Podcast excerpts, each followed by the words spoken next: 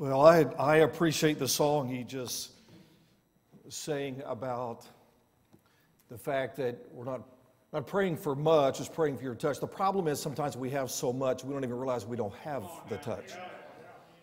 And, and that has a deceiving effect on us sometimes. And so, a great thought there, and it will go along with the message a little bit. I, I am glad to be able to be here and preach with Brother Ingram. That, that's a great joy to me. You invest in people in the ministry, and you never know how it's going to go. And a pastor can pour years and years and years into people, and then one day they're just gone. Or they don't receive it, or they don't take it. And one of the, the most rewarding investments in my lifetime, um, towards the very, very top, besides my family, is an investment, Brother Ingram. And I'm so thankful to get to preach with him and he, he, he really should be preaching the whole meeting, and I just get to enjoy uh, this. But this is a case in which you know, you get invested in somebody, then they become your friend. And I'm thankful for that friendship. Plus, he invited, uh, actually introduced me to Brother Shiflett. So we, I think we ate a meal together in Oklahoma City, and I think that's where it was. And so I remember meeting him, and, and then I, I heard him preach a little bit just on, uh, on YouTube or something. And so, the first time I met him, I, I heard that southern drawl and I thought, this guy's this guy's a southern guy right here. And then he, you know, he was uh, pastoring in South Carolina and, and had those cowboy ways, kind of country ways. And I'm thinking, man, I love this. This belongs in the South. And then I remember Brother Ingram telling me, yeah, uh, he's going to pastor somewhere else. And I said, well, where's that? He said, Maryland. You, you mean that southern guy's going to go preach in Maryland? First thing they're going to say is get a rope. You know, that we can't, we're not going to handle that kind of preaching up here. And, um, and I guess y'all have because it, act like you've kind of grown in love with that kind of preaching. So I didn't, I honestly didn't think they would allow that in Maryland, but I'm glad they do. So it is, it is good to be here. Brother Ingram mentioned something, and he and I actually agree on this. I just I want to present something here. You know, he said we don't really need women's meetings much. And I would agree with that, but I guess it depends on who's actually running the home.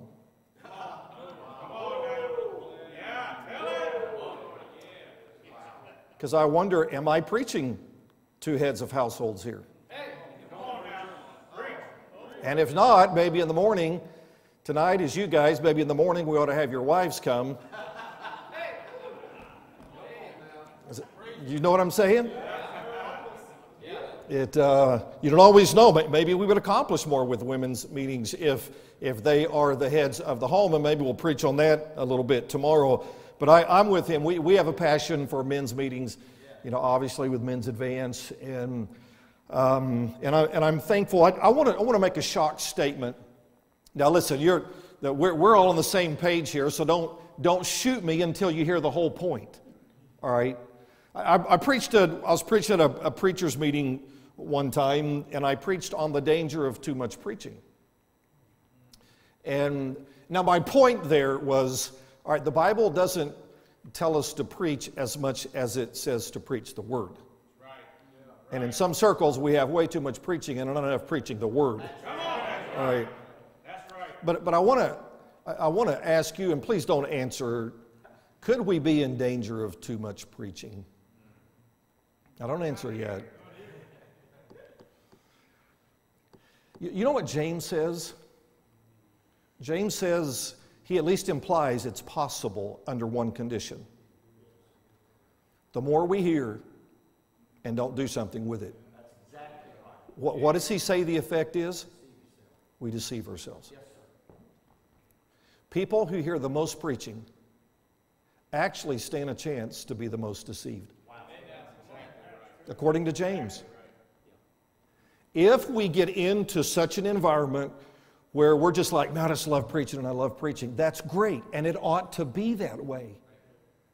But if we get an environment where preaching is just a, a life, it's just something that, that we go through and we say our amens and we get charged up and we don't do something with it. People sitting in pews like Bible Baptist and this church and Brother Ingram's church can be among the most deceived. Not because of the preacher's preaching, But because we get in a habit of hearing and hearing and hearing, and we don't do something with it. At our, at our men's advance in Stillwater, we have a you know, we produce a, a book for it, and but at the end of every session, it's what we call the plan page. And, and we, have, we have an invitation, but the invitation is such that it is basically all right, men, now you've heard. Now, write, we're going to give you 10 minutes. Write down what you plan to do with what you just heard. Specifically, not, not concepts, not, not principles. What are you going to do about what you just heard?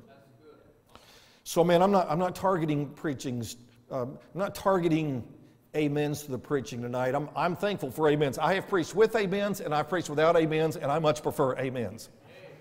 Every preacher does. But I'm preaching for change. And so please hear and, and then decide what to do. I, I take my responsibility seriously to preach the word accurately. And I will do that to the best of my ability with His help.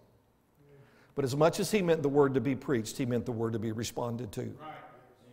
And I'm asking you to hold me to no higher um, responsibility than you hold yourself. I'll preach, and then you decide what to do. And then God can use the meeting in a real way. I'm going to ask you to turn to Genesis 39. Genesis chapter 39.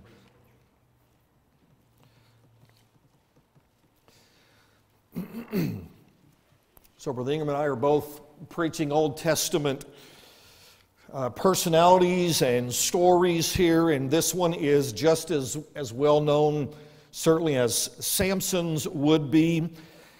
And, and yet, I, I want to deal with a section of this that, that maybe we tend to focus on one part more than another, and, and they both have to be focused on. And so I'm not focusing on the one part because I think the other isn't as important. I'm probably focusing on it because I just see that it is kind of foundational to the rest of it. Genesis 39, would you stand with me in the reading of the scripture?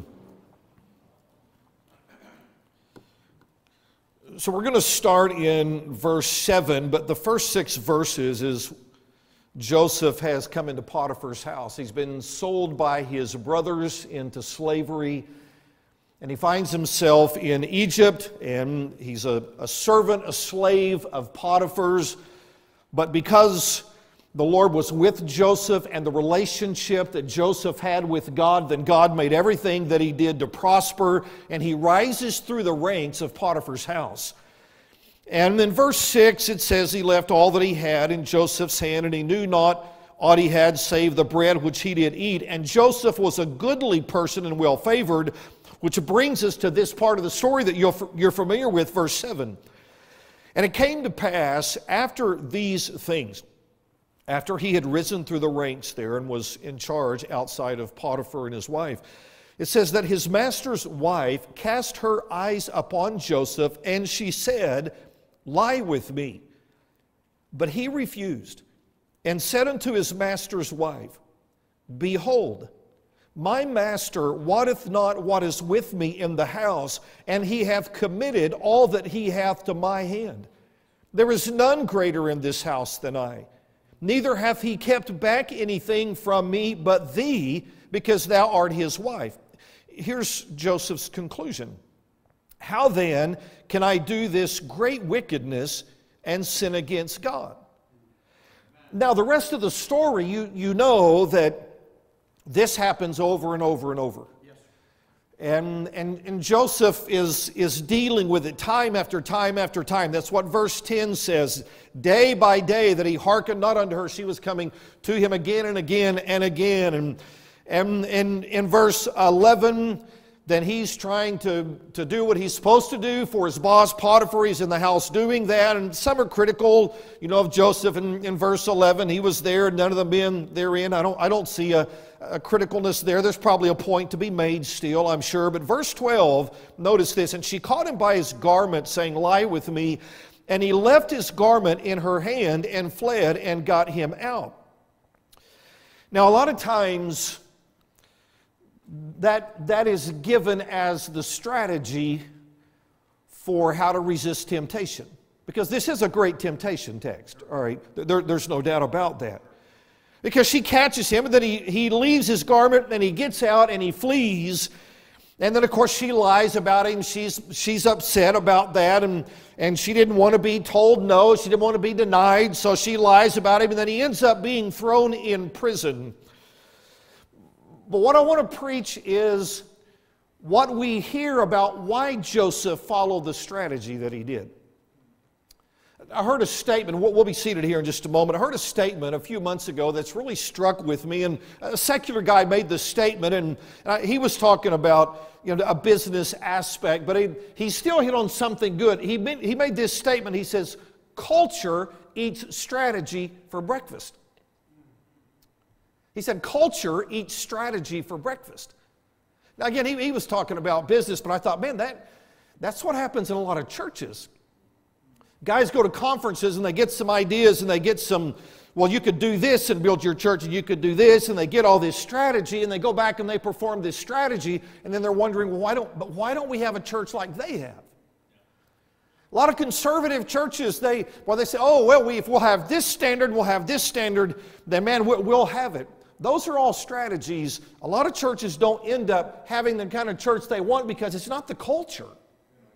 It's just some strategy they go through to produce something, and it's not how their heart beats.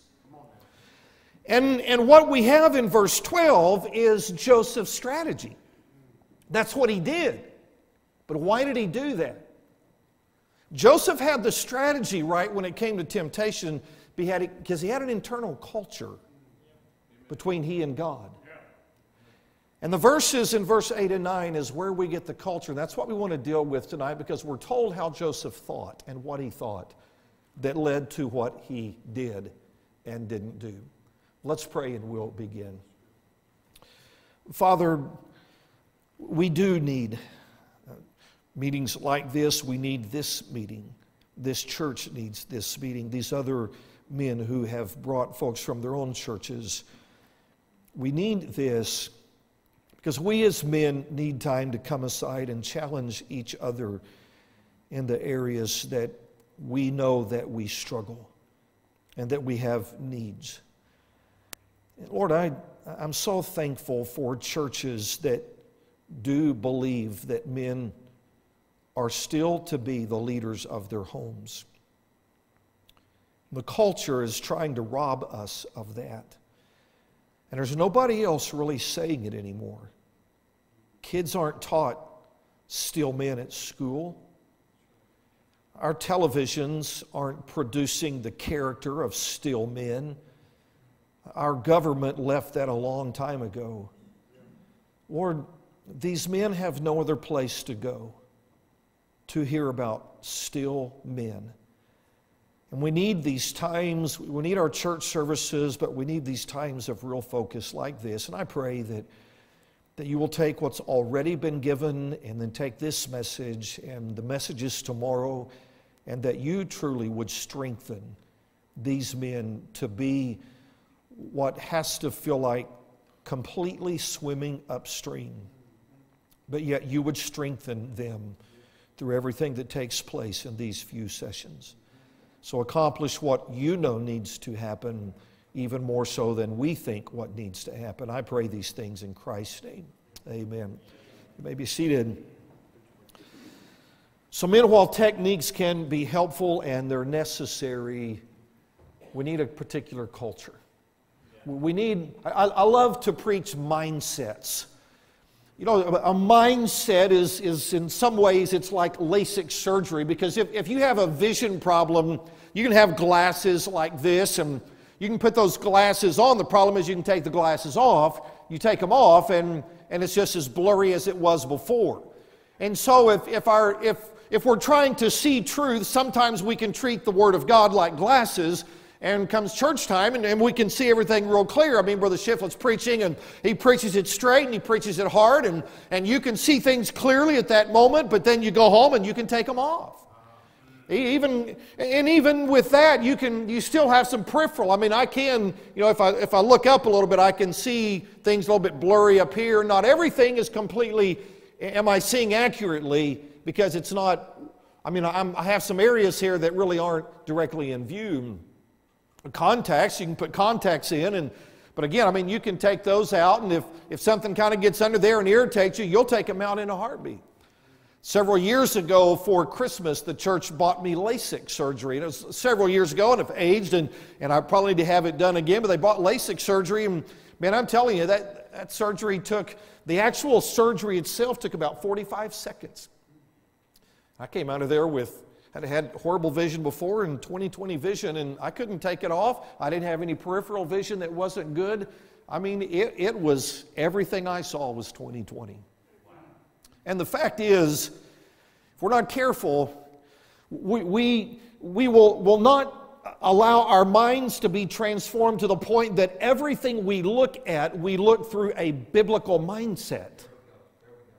And we just we, we take it off because I desire this or my flesh wants this or I, I don't like this or don't like that part. And so I love preaching biblical mindsets to try to preach the Word of God as if it if we will allow it to permeate the deepest parts of us it'll affect how we see everything and we won't just to apply it to this over here and then apply it to that and we won't even just apply it to what the preacher said apply it to. We'll apply it to what the holy spirit says to apply it to because it's a mindset. Our mind has been changed and we we don't just look at something one way one day and another way the next day. Our minds literally are transformed, and we allow the Word of God to affect how we see everything because of where it sits in our thinking.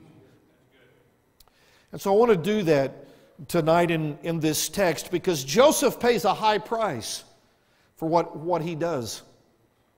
We know God used prison, but prison couldn't have been that great of a situation, especially if Potiphar, who was a, a man of means there, sends him to prison. Not a, a great place for him to be, and God certainly uses that to continue to propel Joseph higher and higher. But he finds himself in this situation. He's a, a goodly person, well favored, he's done well under Potiphar. And so Potiphar's wife comes after him and, and wants him for herself and comes and tempts him. And in verse 7 and says lie with me and we're going to hold on uh, hold off verse 8 and 9 just for a little bit. It tells us what he thinks and that's where we're going to focus on. But then he, we, we go through and, and he, he comes to the point where she she comes to him while he's in the house one day by himself and obviously says the same thing to him lie with me.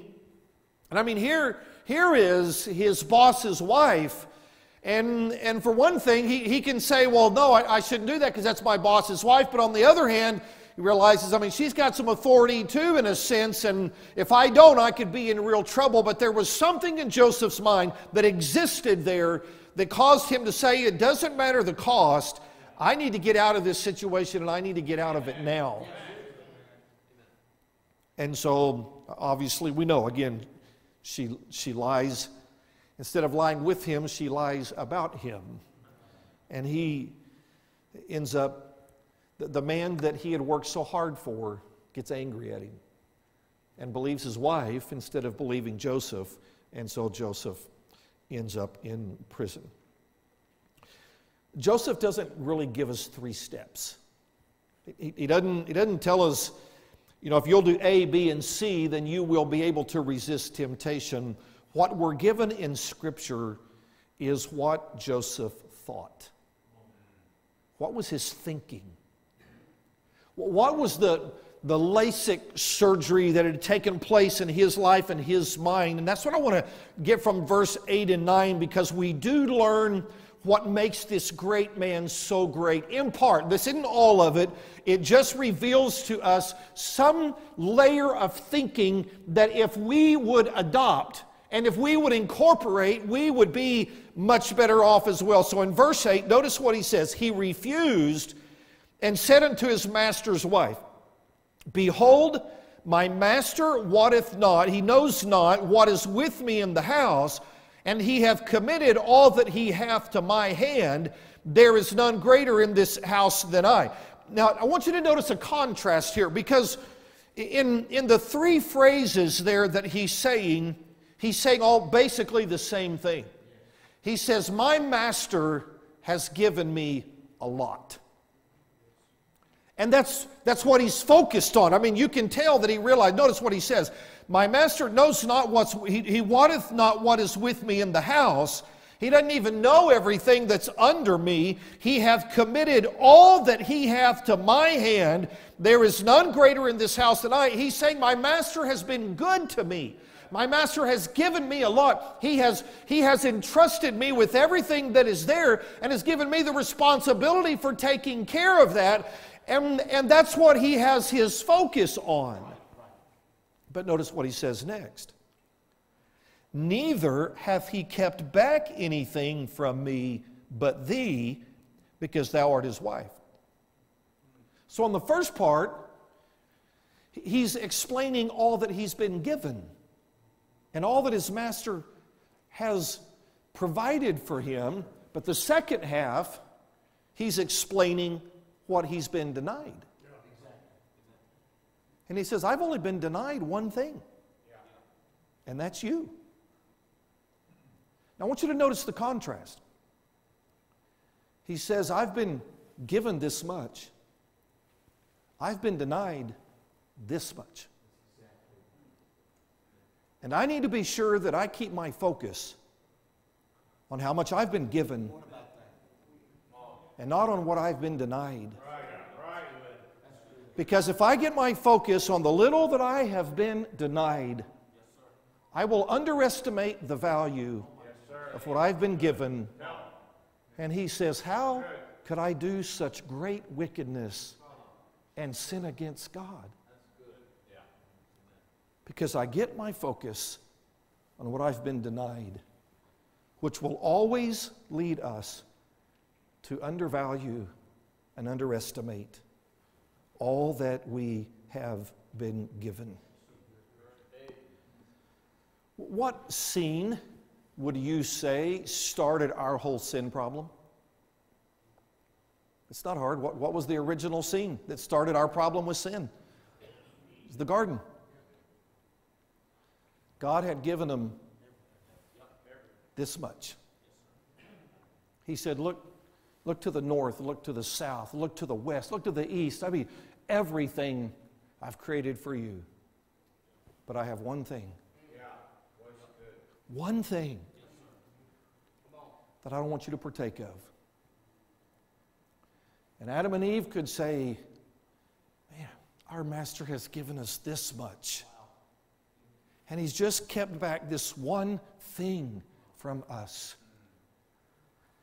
And they got their focus on the one thing and undervalued and underestimated this whole garden full of what had to be the most amazing trees. The, the most amazing environment that, that God created before it had been spoiled by the curse and, and all of that. God had given them so much, but, but our first sin came about when, when God's own people got a little bit too focused on the one thing that God had denied them, which brought them to the point of undervaluing what they had been given. And when we begin to emphasize what we don't have over what we have been given, we are prime targets for temptation.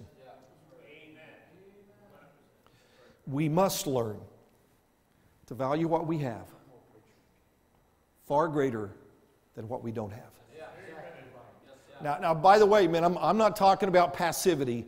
I, I, we ought to be, we ought to be go-getters, man. If you're gonna, if you're gonna plant a church, you're going to pastor a church, you're going to, you're going to run a business, you're going to teach a Sunday school class, we ought to say, Boy, God, give us everything, I mean, give me everything that you will and use me to accomplish. I'm going to be a go getter and, and I'm going to do it for an, an, incorruptible crown much better than they do it for a corruptible crown. I mean, I, I want to go after this. We're not talking about being passive and saying, Well, I'm, I'm just fine with, with what I have here. No, we're, we're talking about being a, a contentment that says, I'm going to be content with what God has given me and not focused on the denied part. We're not talking about passivity, so please do not eh, make that an application of what we are talking about tonight.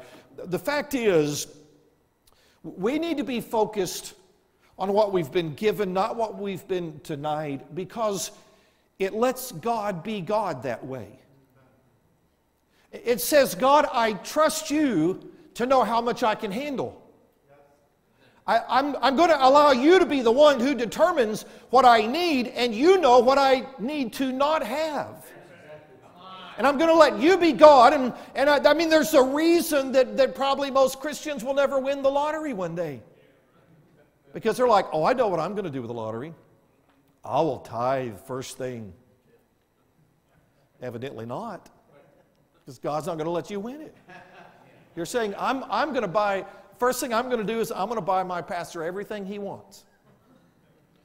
No, you won't. You'll buy your, your, your wife will get everything she wants first. The, the man of God won't get anything out of it. Yeah, there's, there's reasons that Christians are going to win the lottery. Like God knows what we can handle and God knows what we cannot handle. And when we say, I am going to be content and I, I'm, I'm going to have a proper view of the things that God has given me and not elevate what I've been denied, and, and when we do that, we allow God to be the God that He is and says, I know what you need better than you know what you need. And when you decide you need what I said you don't need, you're going to make some big, big mistakes. And part of that is just learning to value what we've been given, what we have, over what we lack. Man, don't we live in a culture, we eat and breathe a culture that thrives on novelty? You know, one of the greatest dangers of novelty? It creates boredom far too easily.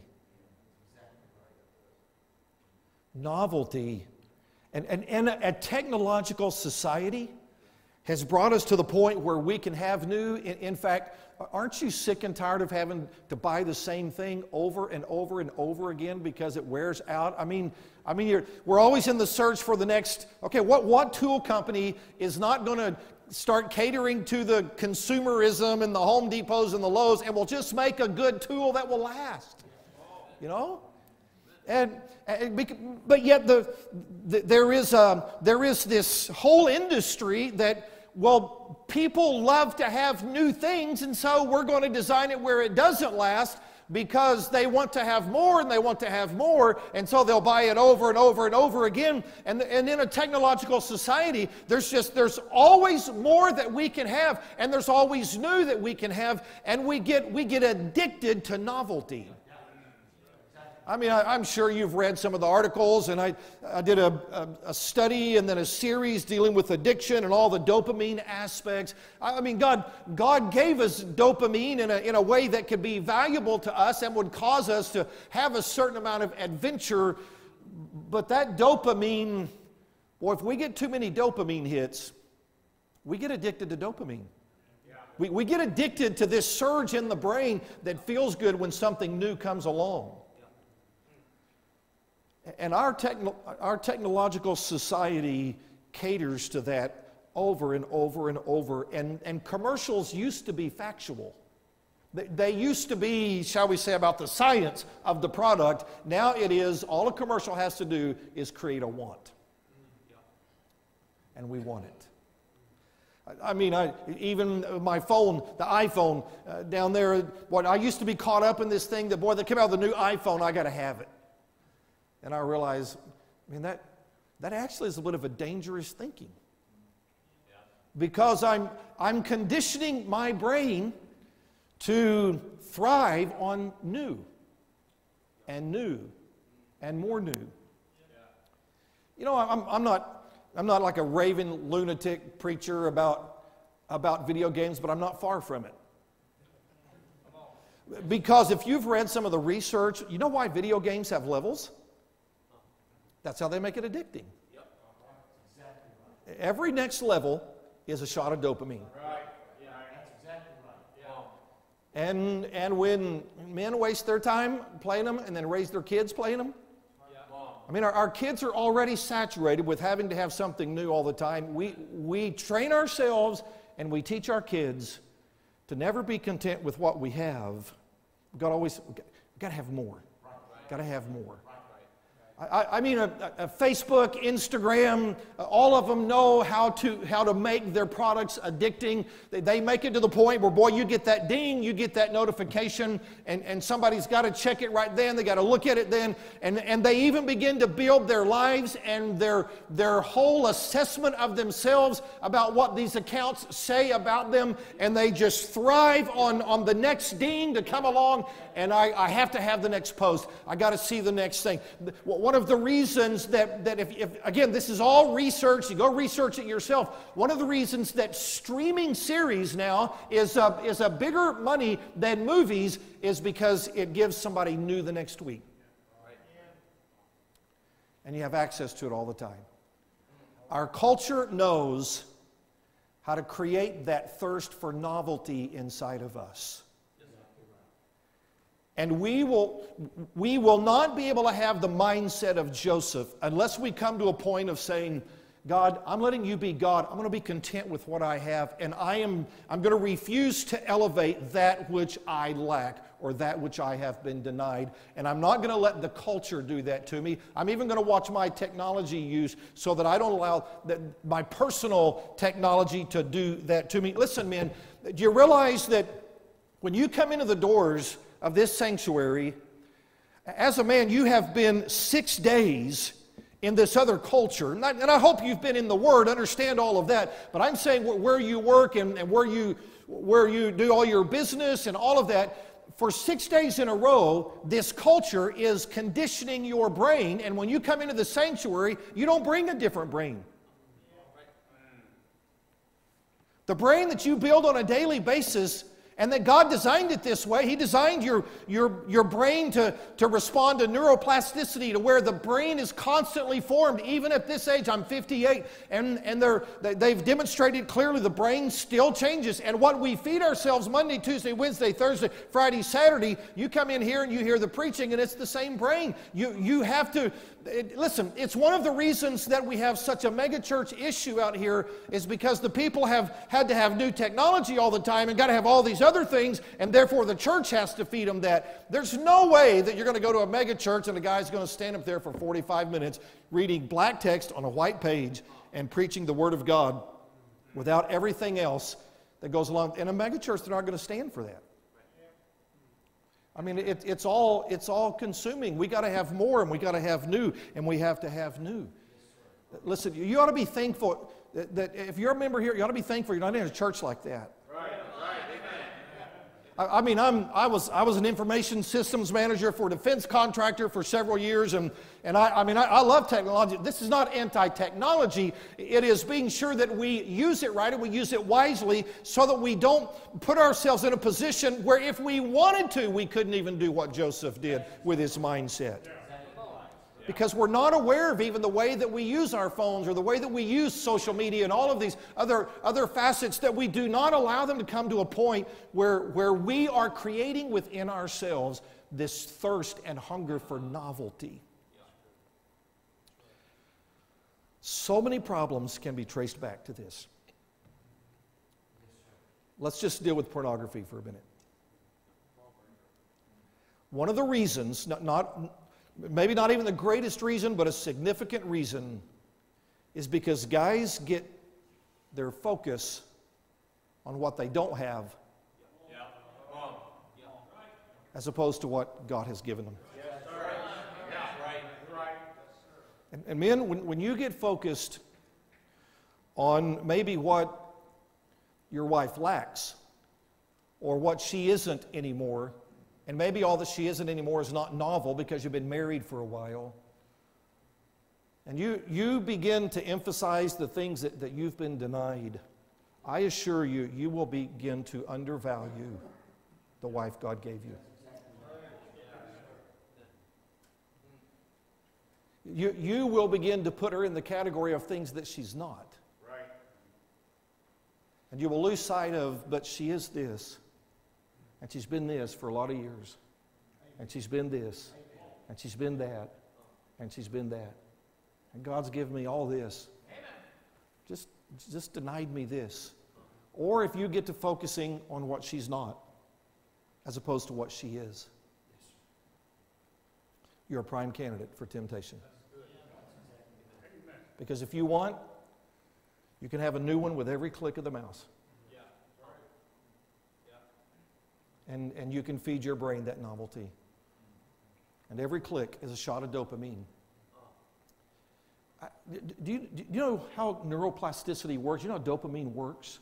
The, the more shots that you give, the brain is, is rewiring itself to the point that it now demands that much novelty to feel any aspect of pleasure. So you end up with circumstances in, in which, I mean, a, a wife just no, no longer suitable. Because a man has conditioned himself so much that his brain was getting so many shots of dopamine that it had to enlarge the pathways in order for, in order for to accommodate the amount of dopamine that was being sent there. And when it enlarges those pathways, now it takes a whole lot more to fill up those pathways to feel the same amount of whatever sensation, whether it be mental or physical or whatever it is. That's the way God designed the brain to change. And he says, He that digs a pit, that digs a pit will fall into it. And he did that with our brain. He says, You, you, you want to create that pit? You're going to fall into that pit. If you got to have if you got to have that much novelty. And that's where so much sexual sin and pornography comes from. Is a undervaluing of, of just here's what God's given me. Here's what I've been denied, but then you get your focus on what you've been denied. Man, we, we got to be sure we don't raise our youth this way. So, so much of, of what young ladies and, and the boys as well, but some of the young, young girls are, are, are are, are so focused on the image consciousness that we gotta, we gotta look like this or we gotta be like that. I mean, every one of us ought to do the best that we can with the bodies we've been given. I'm not promoting that at all, that we're just careless with that, but, but we, we need to not be so much in that, point. God didn't make me this way or He didn't make me that way. And so, I mean, so people just fall into this, this sense of despair in which, man, I just can't be what, what I really want to be or what people are going to accept me as. And there gets so much emphasis on what somebody is not as opposed to what God has given them, and they undervalue how God has made them. I mean, it is true, not just in the aspect of, of sexual sin, but marriage as a whole can go awry because men and women both lose sight of the value of what God's given them. You can do this with your kids. You know, you, you can go through phases in parenting where you get focused on what they're not instead of what they are. And, and, and how God has used them or how God is building them or, or just some of the things that, that have been helpful. We, we come to a point where we undervalue what we have and, and we begin to make some bad decisions.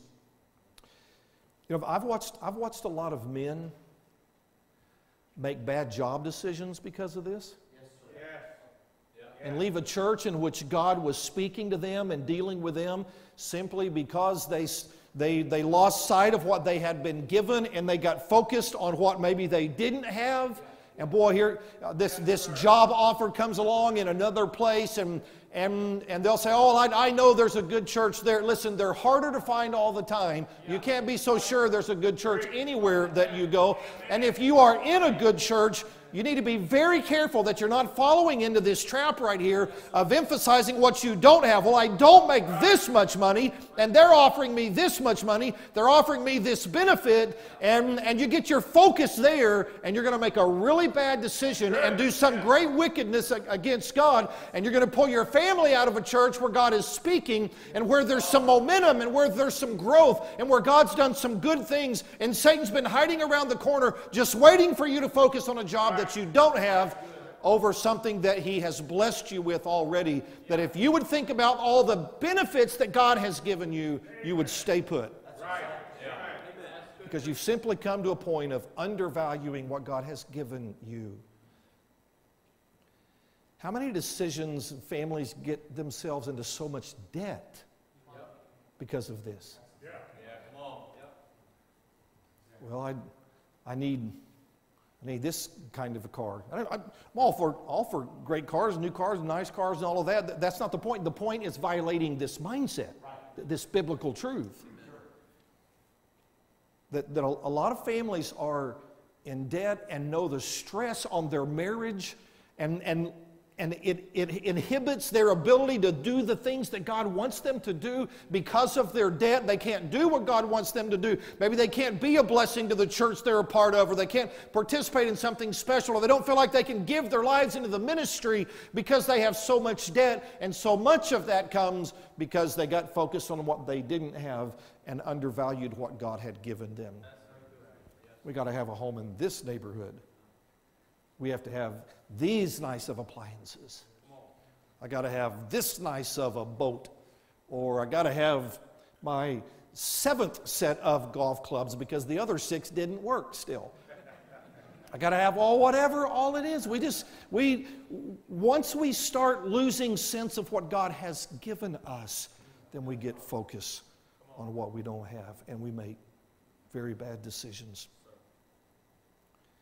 Can I encourage you as a form of application as well? Be careful of that attitude towards your church and your pastor. Because if you will take the whole of what this church has been for you, and you'll be honest about it, and you will take the whole, if you're a member here, of what this man and his family has, has done for you, and you will take the whole you will see that God has used this church, this pastor, to do some wonderful things in your life. And, the same would go for the other churches represented here as well. And Satan would love to get you to a point where you begin to emphasize what they're not. Now, the longer I know this man, the more I realize, man, is there anything he can't do? He can do a lot of stuff. But you know what's interesting to me? Is I bet if I call him up a year or two and, and say, hey, has anybody still been upset at you for something you didn't do? I bet, I bet some member will find something that he can't do, and guess what they're going to do? They'll focus on that. Yeah. Right, right. Yeah. Yes, sir. Yeah. Don't let them get you to do that. There, there, are, there are men that will lead their families, or actually, it's usually not the men leading. The women are leading the families away from the churches because when you talk to the husband and the wife, the wife does most of the talking, and the man is sitting there like he's scared to death to upset his wife. And usually the wife is behind it somewhere because the kids have been offended or something along those lines. But men let it happen to where they'll leave a church because they got focused on this.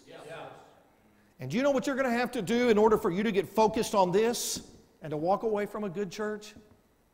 You're going to have to underestimate all this. Right. Right. Amen. And all that God has Amen. done. Yeah. Listen, man, please listen. When, when you are feeling it, when you're feeling the offense, when your wife is feeding you the offense, you, you can say amen all you want to right now.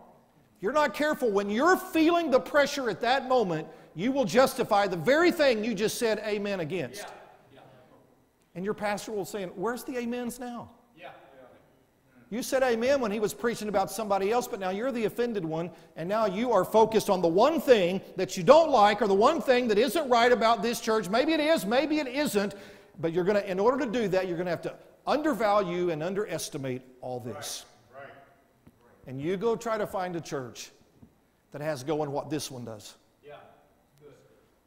You say, Well, I can find a church better at this or that. I'm sure you can, but you better be sure that you are not suffering from the potential to do this great wickedness and sin against God by losing sight of all that your master's given you here and focus on what it may not be. I don't want to be remiss and not say to the pastors in the room, including me, we can do the same thing. We can do the same thing. There are times that, that I, I, can get, I can get most frustrated at Bible Baptist Church, and, and God has blessed me this much. Yeah. Brother Shiflett, I can get, I can get focused on that one thing.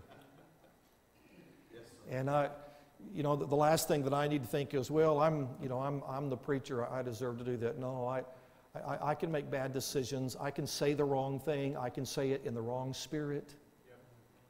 When I begin to look at a church in which God has blessed me immensely, so many magnitudes above what I deserve, and get focused just on this little bit. And pastors have made bad decisions before he even left ministries because they get focused on the, on the one thing they don't have, the one thing that's not right. We can all do it. We can all do it. Paul taught us to be content in whatever state we're in. Sometimes we're abounding, sometimes we're suffering need. He taught Timothy that godliness with contentment is great gain. Taught Timothy to be content with food and clothing, and, and Hebrews 13 5 tells us to be content with such things as we have. Why? Because He will never leave us nor forsake us. We have Him. I want to close with a verse that Brother Ingram actually quoted. And I want you to see it. I know you know it, you could quote it, but turn to 1 Corinthians 15, and I want us to end with this. Just a, a, a great aspect of this whole, this whole principle that, that helps us to understand why this is a, needs to be a mindset. It's a, it's a root level thought process. Because 1 Corinthians 15, that, look at the last verse, what it says. And in our, in our quest for novelty and our desire to always have to have something new, to have something more, notice what he says. Therefore, my beloved brethren, be ye steadfast, unmovable. Let's just take those two things for a moment steadfast and unmovable. You know what that means? It means you're going to be in one place for a long time. Means you're going to do the same thing over and over and over and over again. Steadfast. Stay and don't move. Be unmovable. And you know what that means? In this culture, it means you're going to get bored. In order to be steadfast and unmovable, based on how our current culture is conditioning us, you're going to feel bored. Listen, I'm, I'm, I'm, not, I'm not just taking shots at video game is an easy target. It's not like I'm trying to make that a, a, hot button. It's just a good example because it has so taken our culture over and so many of our youth and, and so many of our men. So it's not that it's any worse. It's an easy target because of, of all the research that is out there. But it's that kind of thing that we find ourselves so attracted to to constantly feed it, and it makes it difficult then to spiritualize, do what we ought to do when we're supposed to be steadfast and unmovable because we've been taught we can always get rid of boredom by doing something different and doing something new. And you can always, if you get tired of, of this wife or this girlfriend, you can get rid of that one and you can have another one. Makes a divorce so easy. You can have this person. We've already gone through all the applications. The Bible says, listen, no, if, if you're going to do what God wants you to do in the kind of ministry that Paul says you can have, then you're going to have to learn how to be steadfast and unmovable with the same person for a long time, with the same stuff for a long time, at the same church for a long time, same ministry for a long time. You're going to have to learn to be able to just stay right where you are at steadfast and unmovable. But the next part's the best part always abounding. Wait, that's backwards. No, the only way that we can be fresh and abounding is if we always have new. Not according to the Bible. The richest marriages need to be the ones 30, 40, 50 years long. I, I get to enjoy, I've got to enjoy marrying kids in our church that I, I was there when they were born. Get to watch them the whole process. It is so rewarding. But you, you, you got to be there long enough to do that. You, you, you, have, you have to be able to fight off the boredom and say, listen, I, I want to be steadfast and unmovable in, in teaching this class or serving in whatever position that, that pastor has encouraged me to be in, to, to run this bus route, to, to, to invest in, in this aspect of ministry and to be a part of, of this church and be able to go through the phases. In order to abound biblically, you have to be steadfast and unmovable. So, men, you've heard. Now, what should you do? Can I encourage you to take some time? And when you're trying to figure out, Lord, what do you want me to do with this? Ask yourself is there any place, any pockets where you are uneasy or you're bored? And things that are right to do, but you're just getting bored. Maybe it is a marriage. Maybe it's raising kids. Maybe it's your grandkids. Maybe it's a ministry in this church. Maybe, maybe it's just some endeavor that, that God put your, in your heart at one time and, and you, you were all excited, but the excitement's gone. And now we're going to find out what your character is because it's going to reveal it. Because the greatest gifts in life are going to come in time because we're able to be steadfast and unmovable and have the mindset of Joseph. Lord, help me to appreciate what I've been given and to not undervalue it, not to underestimate it. Because when I do, all I have left to do is start focusing on what I don't have. And then I might get some dopamine, but I will not be abounding in the work of the Lord because it takes steadfast and unmovable. Would you stand together with me? Father, we're all prone to this desire for more and new. I suppose in some ways we wish, in this sense, we wish we could have lived in a culture they didn't ever get new. And yet there were still challenges, but in our culture, or this, this is hard. We, we are offered something different all the time. We're given unlimited choice and we exercise it at will. God, would you help us to be your men, those who are willing to be steadfast and unmovable in every facet of our lives, so that we can be always abounding in the things that matter the most.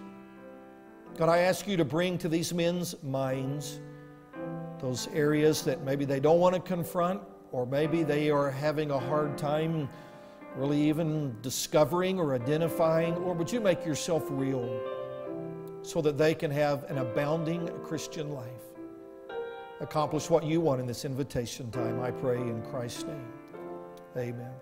And if you need to respond, give God the courtesy of a response.